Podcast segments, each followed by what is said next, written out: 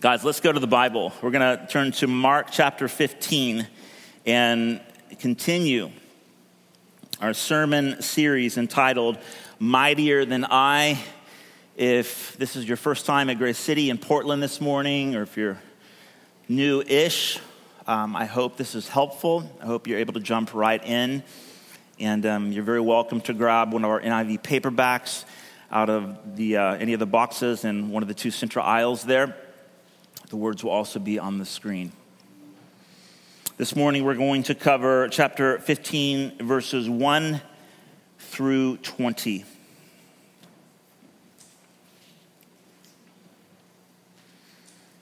Verse 1.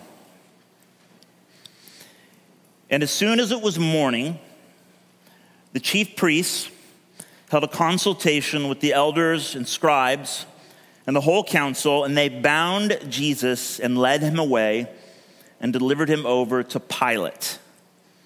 And Pilate asked him, Are you the king of the Jews? And he answered him, You have said so. And the chief priests accused him of many things. And Pilate again asked him, Have you no answer to make? See how many charges they bring against you. But Jesus made no further answer so that Pilate was amazed. Now, at the feast, he, that is Pilate, used to release for them one prisoner for whom they asked. And among the rebels in prison who had committed murder in the insurrection, there was a man called Barabbas. And the crowd came up and began to ask Pilate to do as he usually did for them. And he answered them, saying, Do you want me to release for you the king of the Jews? For he was for he perceived that it was out of envy that the chief priests had delivered him up. But the chief priests stirred up the crowd to have him release for them Barabbas instead. And Pilate again said to them, Then what shall I do with the man you call the king of the Jews? And they cried out again, Crucify him. And Pilate said to them, Why? What evil has he done? But they shouted all the more, Crucify him.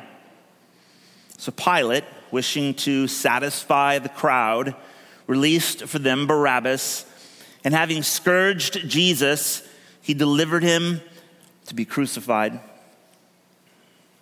And the soldiers led him away inside the palace, that is the governor's headquarters, and they called together the whole battalion.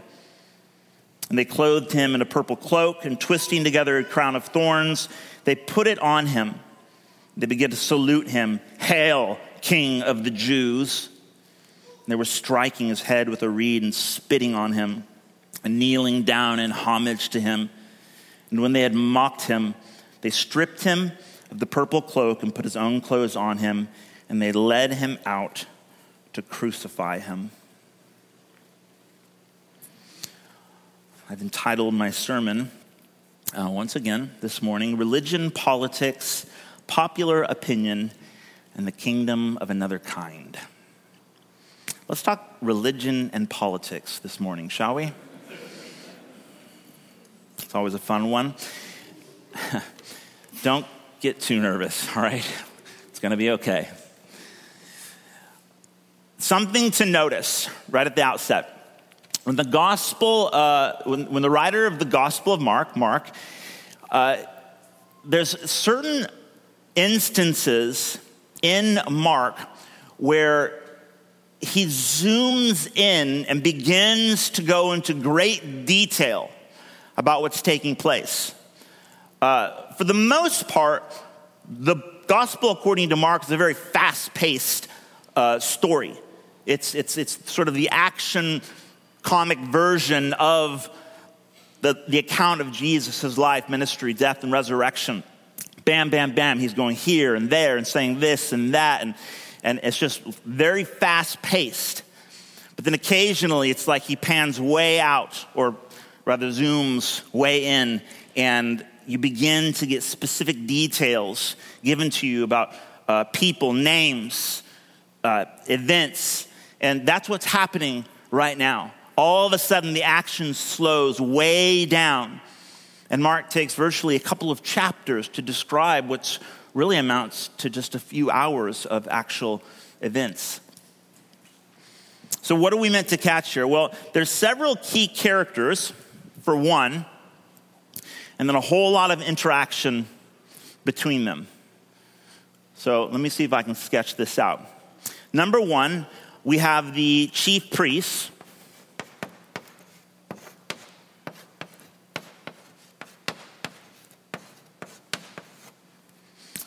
Uh, of course, we have Pilate. Or uh, Pilates for all of my fitness enthusiasts out there. And then we've got the crowd.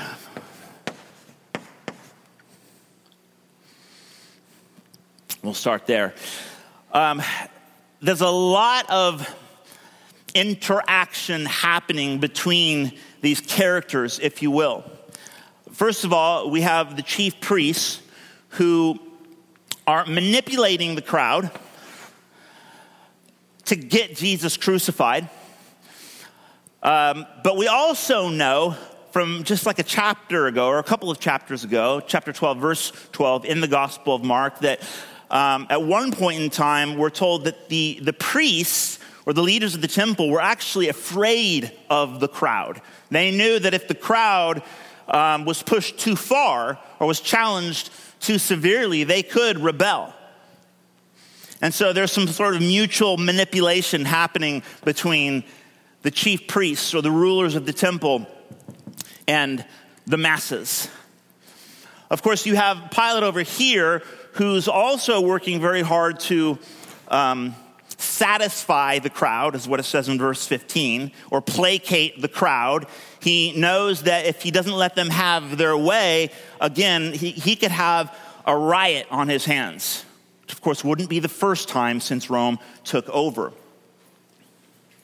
But the crowd also needs Pilate uh, because they're the ones that are insisting that they release Barabbas and crucified this so called king of the Jews.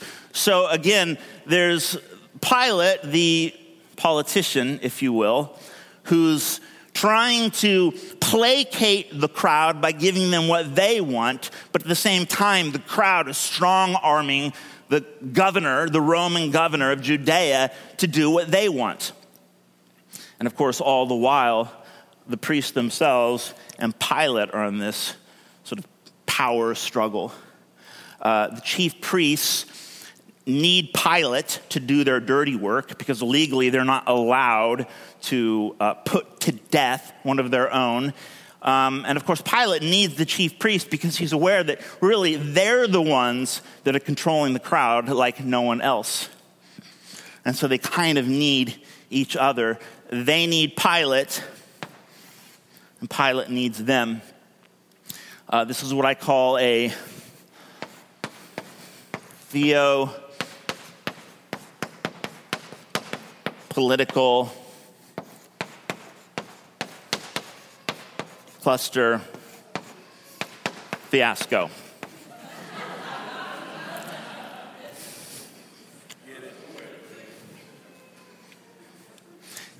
You could, you could actually hear the nervousness sweep across the room.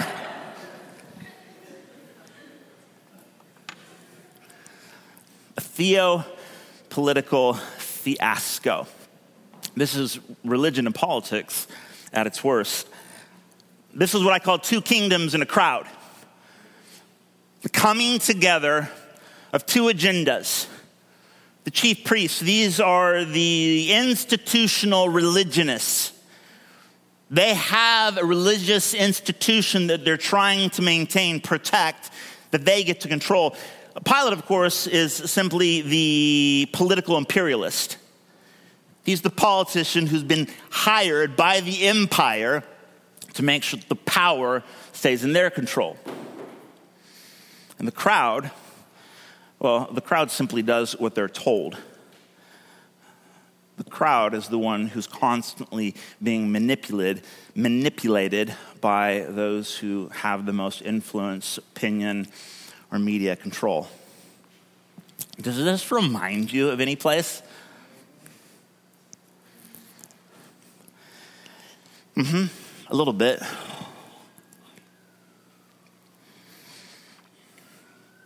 And then there's Jesus.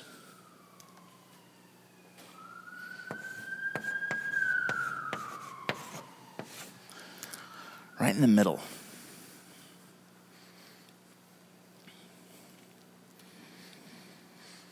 He's not toeing the religious line.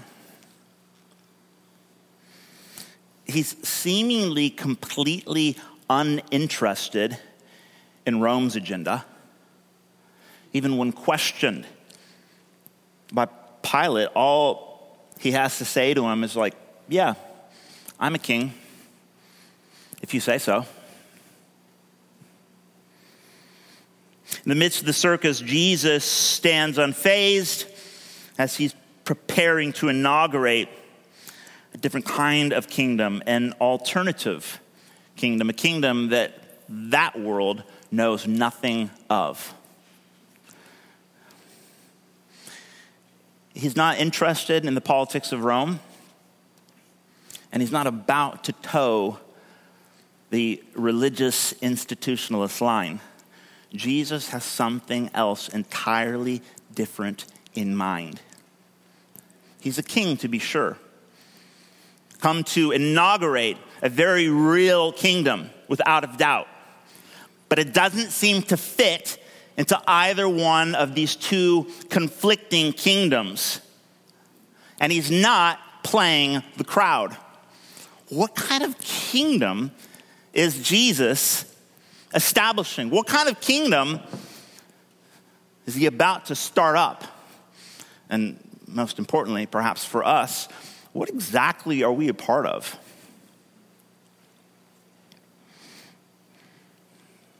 If Jesus wasn't trying to corral the crowd into adhering to a new standard of religious rituals or moral oughts and nots, or if Jesus wasn't attempting to launch competing militaristic empire to show Rome who's really got the power, then what was his kingdom all about?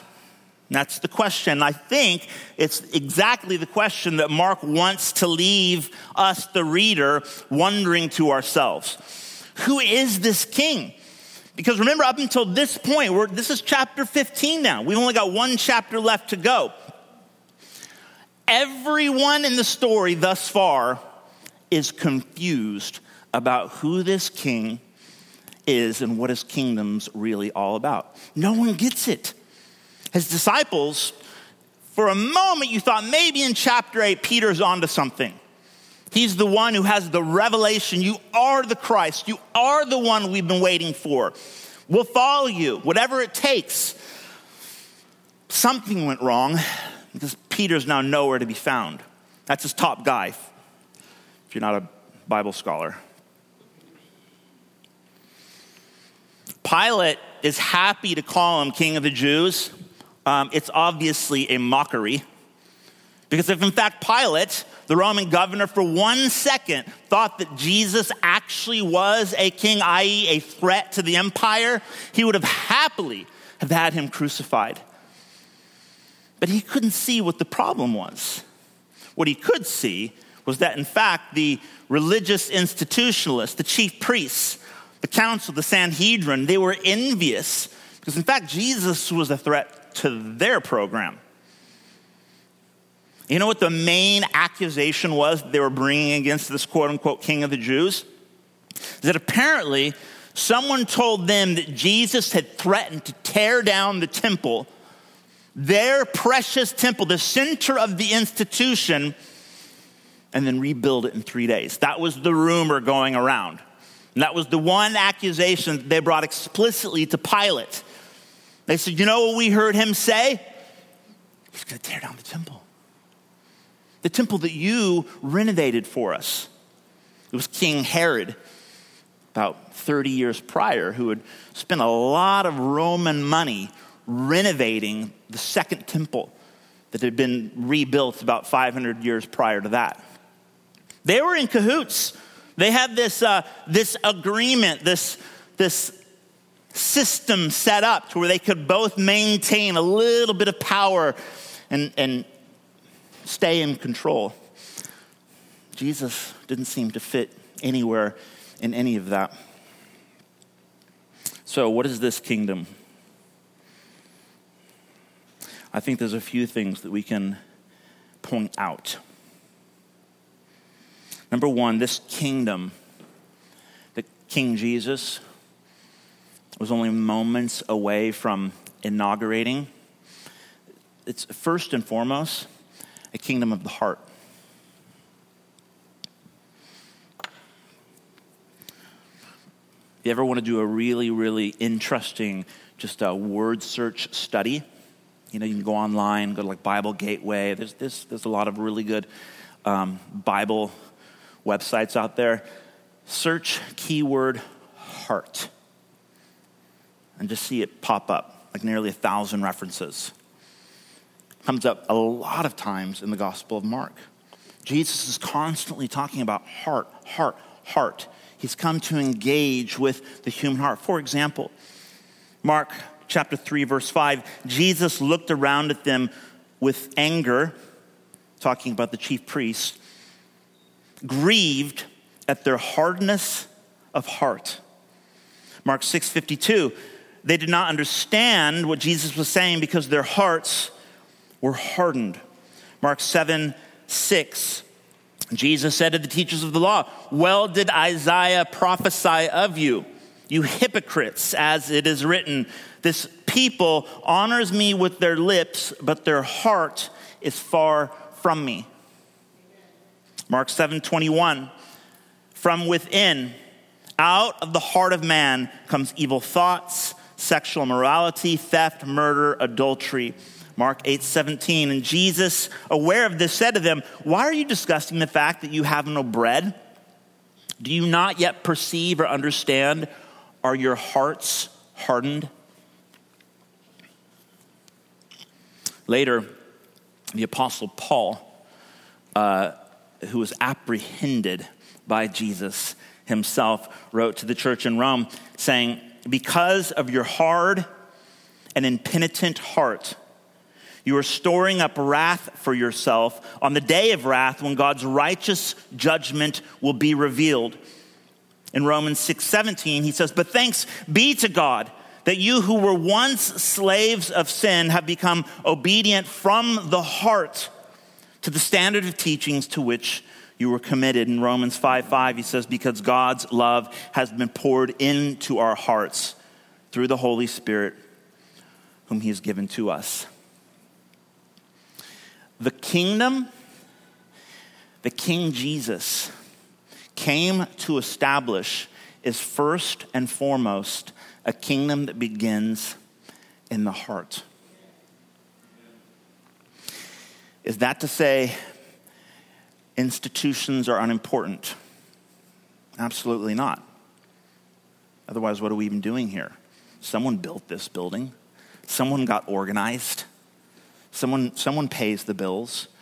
There is an institution that undergirds the heart behind what we're up to here.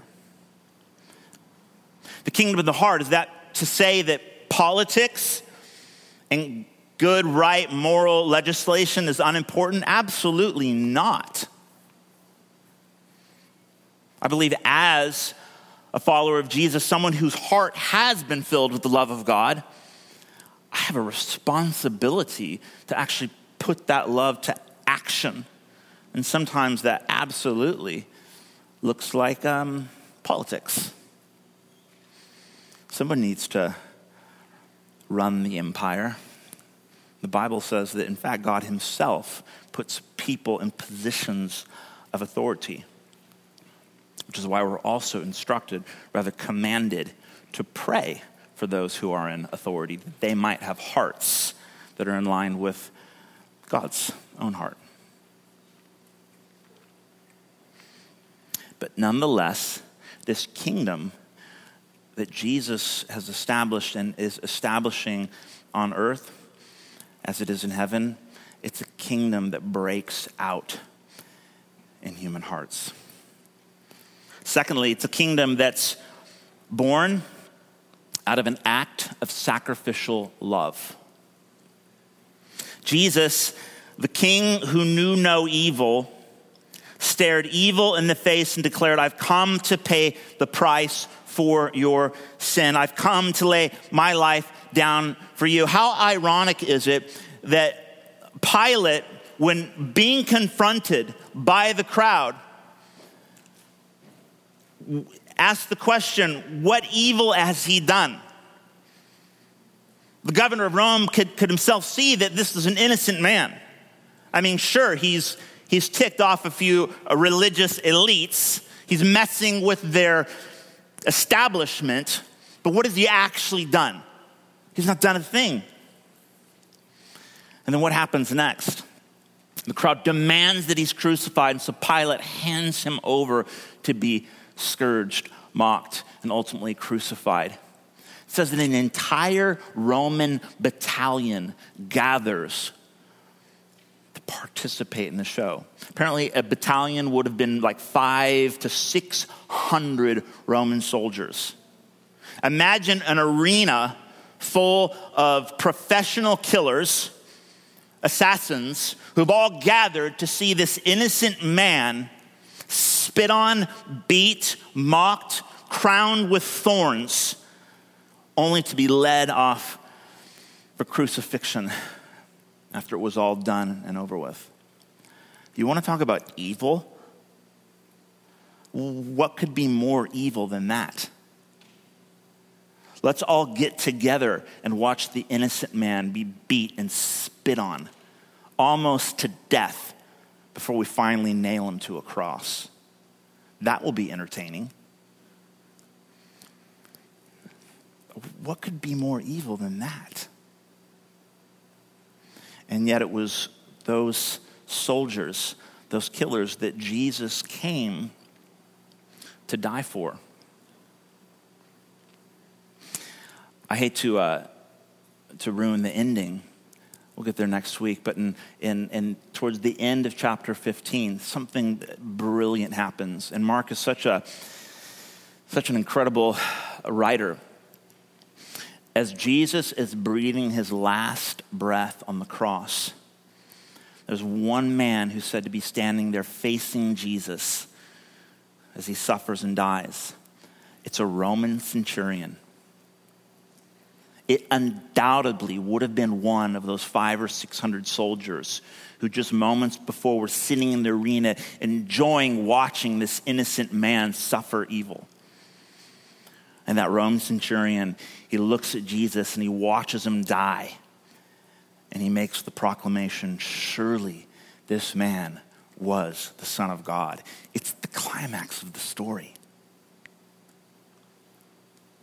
one of the soldiers who looked on, enjoying the mockery, enjoying watching this innocent man be spat on, tortured, and ultimately killed, now looks at Jesus and he realizes in the moment that this man isn't just another martyr. He would have seen a few come and go. This is truly the Son of God who's come to die for the sins of the world a Roman centurion. He's the only one left at the foot of the cross. It's born out of an act of supreme sacrificial love. Thirdly, this kingdom that Jesus is inaugurating is a kingdom for the forgiven. It's a kingdom for the forgiven. Um, 14 times, Mark, Jesus ascribes to himself the title Son of Man. He's talking about himself, he's talking about his purpose. He's helping people or trying to help people understand who he really is. And he makes this reference, which is actually back to Daniel 7. We don't have time to get into that. But it's, it's Daniel, one of the ancient prophets, who talks about this quote unquote Son of Man who will come on the clouds from heaven to establish God's righteous rule. And Jesus constantly, 14 times, which is significant in itself, two times seven, refers back to this title that he chose to take for himself out of the ancient prophecy of Daniel I am the Son of Man. The very first time he uses the title, the context is when he's healing a paralyzed man a man who was born paralyzed. His friends get him to Jesus, tear a hole in the roof, lower him down. Everyone's watching the show. The chief priests are looking on. And Jesus says to them, So that you may know that the Son of Man has authority on earth to forgive sins, take up your mat and go home. So that you may know that the Son of Man that this king and his kingdom has the authority, because every kingdom is made up of authority, has the authority to forgive sins. I say, You are healed. This kingdom is a kingdom for the forgiven.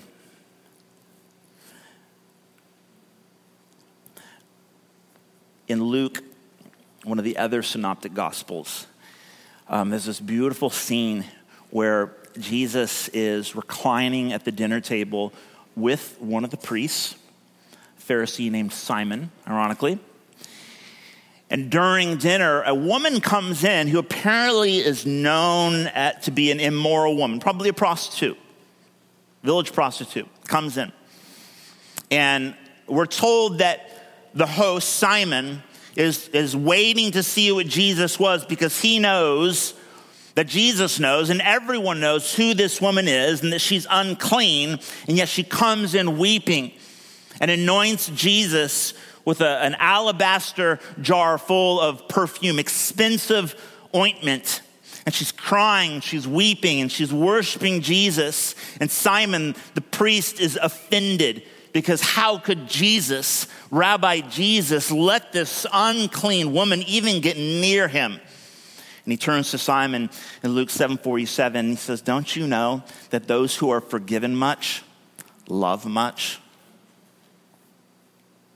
Don't you know what kind of kingdom I've come here to establish. I've not come here to condemn broken, hurt, unclean, guilty, shame filled people. I've come here to heal, to forgive, that's the kind of kingdom that I've come to inaugurate, to establish. It begins in the heart. It's born out of an act of sacrificial love and it's propagated the more the forgiven ones realize just how much I have truly been forgiven. Have you ever had someone be mean to you?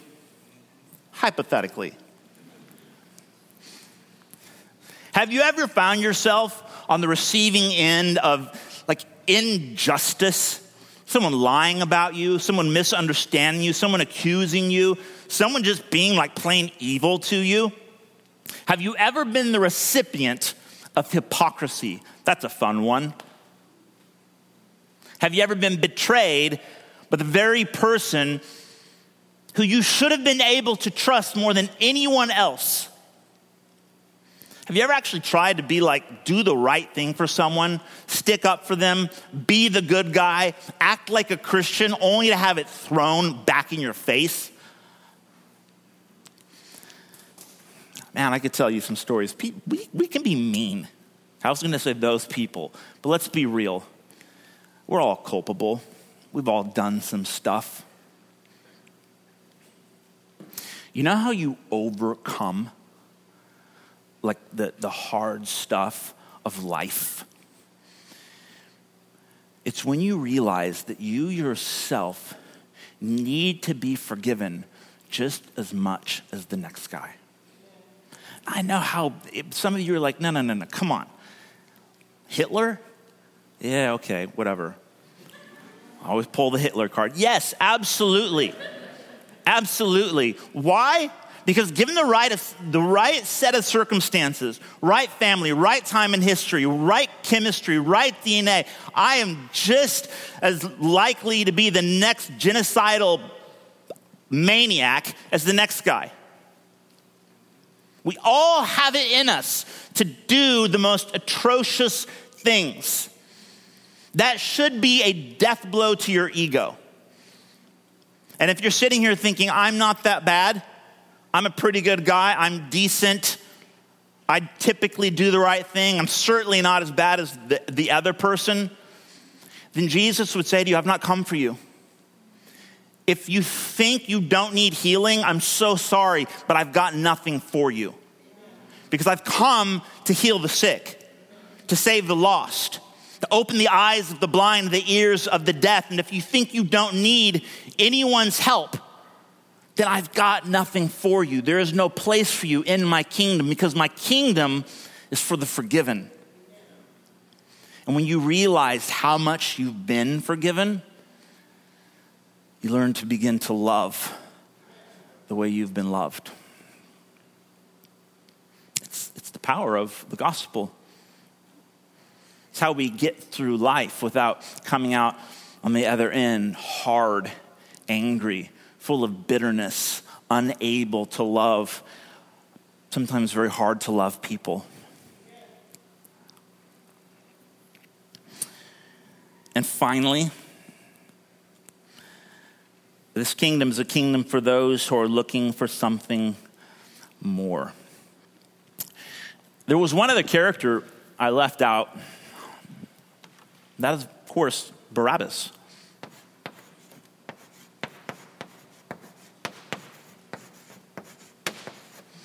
He's right there in the middle with Jesus. Did I spell it right? Yeah. Barabbas. What, a, what an unusual character to get thrown into the mix. Don't know much about him other than that he was, uh, he was a bit of a, I don't know, religious zealot, theopolitical uh, outlier. He didn't really fit in with the chief priests, the religious institution, or the empire. He was the guy who said, you know what? Chief priests, rulers of the temple, you're not getting it done. I'm not satisfied just to stand back and maintain the religious status quo. I want to see Israel back on top. I want to see the kingdom of God reestablished for real. And so, what did he do? Apparently, he either started or took part in a riot that apparently got really violent. It says he was a robber and a murderer. It makes me think of like the riot that kicked off about a month just downtown. People got beat, people got hit with rods. If I had to guess, there was perhaps one or two people who may have been caught on CCTV who didn't actually go out planning to put someone in the hospital. But man, they're just, they want change. They want it so bad, they're willing to risk everything for it. And although the Bible's obviously not condoning the violent behavior of Barabbas, we've got to at least acknowledge the fact that he's the guy who wasn't satisfied with either kingdom. And he said, I want something more. And I'm willing to go to jail for it. I'm willing to risk everything, even crucifixion, if something can happen. Barabbas is that guy. He won't settle for either one of the two opposing kingdoms. And so that puts him right next to Jesus. Isn't that weird? Now, he's a bad guy. Let me just be very clear. Barabbas is a bad guy. But, this is the beautiful irony of it, he's also the guy that gives, goes free. Because Ju- Jesus is crucified in his place, Jesus dies for him.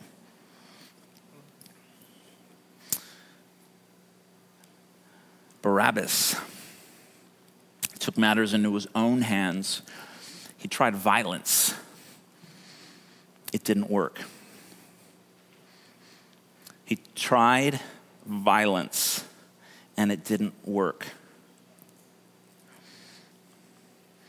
Absolute power in the hands of the priests and politicians will always end in violence. Okay, we know that. That's history. Only God is able to judge with equity. vengeance belongs to God because only God alone can see the motives of my heart and yours. But if you're tired of religion and politics, and do you know what I mean by religion? James, one of the other writers in the Bible, he says that, that pure religion, the kind of religion that God accepts, is taking care of widows and orphans and remaining pure and undefiled as we live out our lives in this world. That's, that's true religion. So that's religion in the positive sense. I'm, I'm using in the pejorative sense. Religion, this idea that we're, we're building this institution that may or may not have anything to even do with God. We just like our building. We just like our traditions. We just we think everyone else should should think and act like me because that makes me and my tribe feel more right, secure. Helps my ego. That's religion and it stinks. Jesus doesn't he didn't come to establish a new religion or even propagate the old one. He came to fulfill this picture that God had been painting all along. That what, in fact, he'd really set out to do wasn't just to rescue a handful of people once upon a time, i.e., Israel and Egypt and all of that. He had come to rescue humanity from ourselves. That we would be set free to know Him, to walk with Him, to live life in a way that we were given life for in the first place, to experience true freedom, to know what it feels like to be in right relationship with others, with God, with creation itself, and even ourselves. This is the kind of religion that God has always envisioned for us in creation. True religion, or relationship, if you prefer. If you're tired of religion and politics and you're willing to give up everything for a chance at experiencing a new way of life, a life marked by giving and receiving love, a life fueled by the Spirit of God dwelling within your heart, manifesting the reality of Jesus' expanding kingdom everywhere you go. If you desire that, then you are invited to the party. His kingdom is for you. Even if you are a robber and a murderer, God's grace is more than enough for you if you'll turn from all of that and give your life to King Jesus. He will change you from the inside out. So, what do you think? Do you like the sound of that kingdom? Amen? Are you tired of religion versus politics? Are you tired of being told that you've got to pick a side? You're either with the conservatives or you join Antifa. Sorry, I'm told I'm not to say, I'm not to go there. Too political. Guys, if you know me, I'm like the most apolitical person you'll ever meet. I don't want to choose. I don't want to pick a side. Not if these are my only two options. I'm with Barabbas. I'm a sinner. I'm broken. I tried violence, it didn't work. I'm for Jesus and his kingdom. I want his kingdom, his love to be poured into my hearts because I'm convinced that in the last 2,000 years, that's been the thing. That's been the constant to change the world. That's his kingdom as he's inaugurated it on the cross and as he will fulfill it when he returns. Can we stand together, please?